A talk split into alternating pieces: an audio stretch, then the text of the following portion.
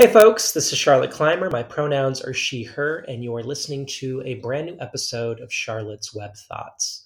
This is the audio slash podcast version of the actual Charlotte's Web Thoughts on Substack.com. You can go subscribe to that at charlotteclymer.substack.com. It's completely free.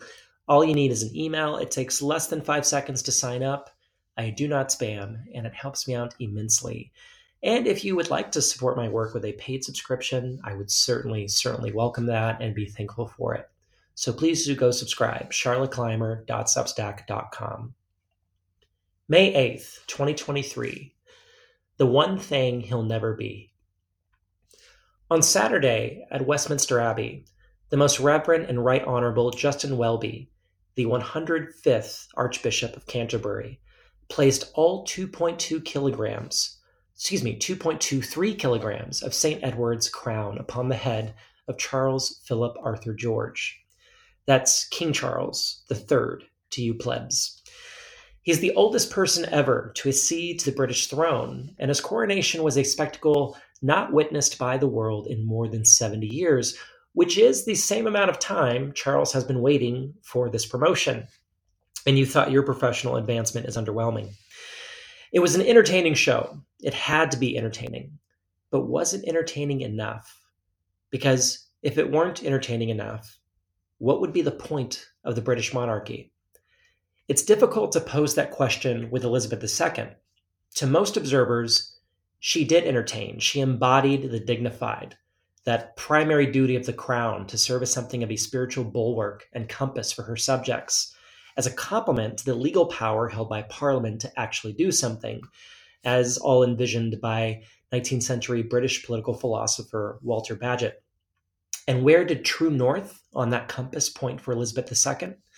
Above all else, preservation of the United Kingdom and allegiance to her constitutional obligations, which is to say, not much.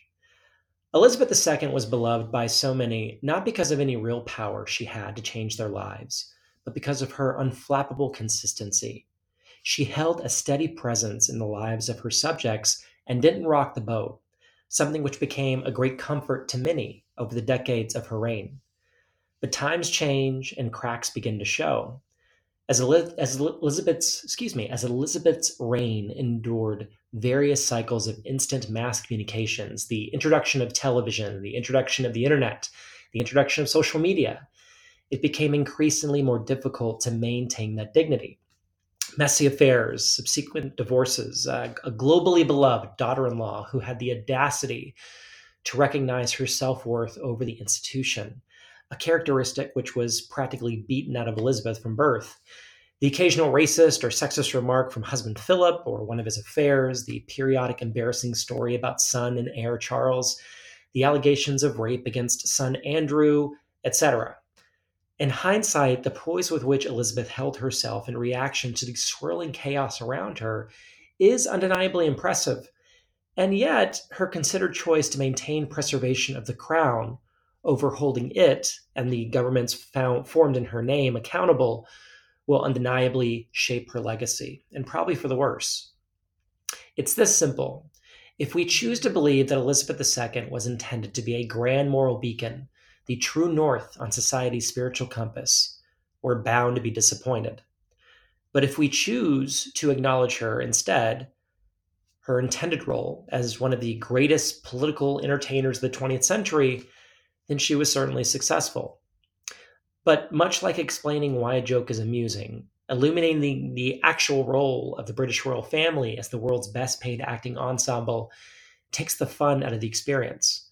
We're not supposed to look behind the curtain. We're supposed to suspend disbelief and skepticism in order to be entertained by all this.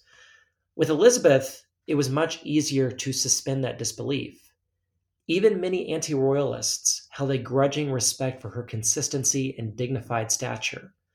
Elizabeth was playing a role that coincidentally wasn't far off from her private life. Were it not for her, the House of Windsor would have likely imploded decades ago into a shadow of its former self, if existing at all. The British royal family is the most pointless and painful acting process of all time, the most painful method acting process of all time. Elizabeth simply lent it undeserved credibility with her extraordinary commitment. She was the Daniel Day Lewis of royal performance, beyond reproach. With Charles III, a man who seems absurdly dedicated to being publicly awkward, almost as though it's a kink, it is far more difficult to suspend disbelief in order to be entertained. Charles is only convincing as a king in all the least admirable qualities perceived by the public arrogant, out of touch, and self absorbed. Is that fair? Well, it doesn't really matter at this point. Maybe Charles is a wonderful human being behind closed doors. Maybe he's the victim of some truly atrocious framing by media. Maybe he simply has insurmountable weaknesses in his style of communication. And maybe he's just not really good at this. Regardless, the public is being asked to suspend disbelief in order to be entertained. And Charles, bless his cotton socks, is simply less than convincing in the ways in which it will be necessary to prevent further decline of the monarchy. I'll concede that he doesn't need to be entertaining if he's doing something that endears him to the public, like, you know, an actual leader with real authority to shape the lives of his subjects. But that's very unlikely to happen. We could be surprised. Maybe Charles will be a transformational sovereign who finds a way to work around constitutional restrictions on his legal power, which, again, is basically none, or manages to locate something inside himself that exchanges his awkwardness for an image resembling genuine connection with the public. Maybe Pluto will be a planet again. Maybe the US will win the next Men's World Cup. Maybe I'll co write a song with Brandi Carlile and watch her sing it at the Grammys someday. Maybe can be an entertaining game. But unfortunately, maybe just isn't enough for Charles to keep the public favorably engaged, particularly one that's ever more cold to him in the wake of Harry and Meghan formally splitting with the House of Windsor. There are no big British royal uh, weddings on the horizon. There are no grand royal jubilees, no global spectacles offering entertainment that justifies the citizenry paying a lot of cash to keep the king and his issue comfortable. There are no real opportunities for Charles and the British royals to globally shine simply for existing. The only person with a kind of peerless charm and warmth that could have saved the British monarchy without need of a global event and embossed invitation was killed in a Paris tunnel more than 25 years ago. She was pushed out of the British Royals for the same qualities that made her arguably the most beloved person in the world. She didn't need to act, she simply was. It doesn't matter how many horses and military personnel in silly hats marched in front of them on Saturday.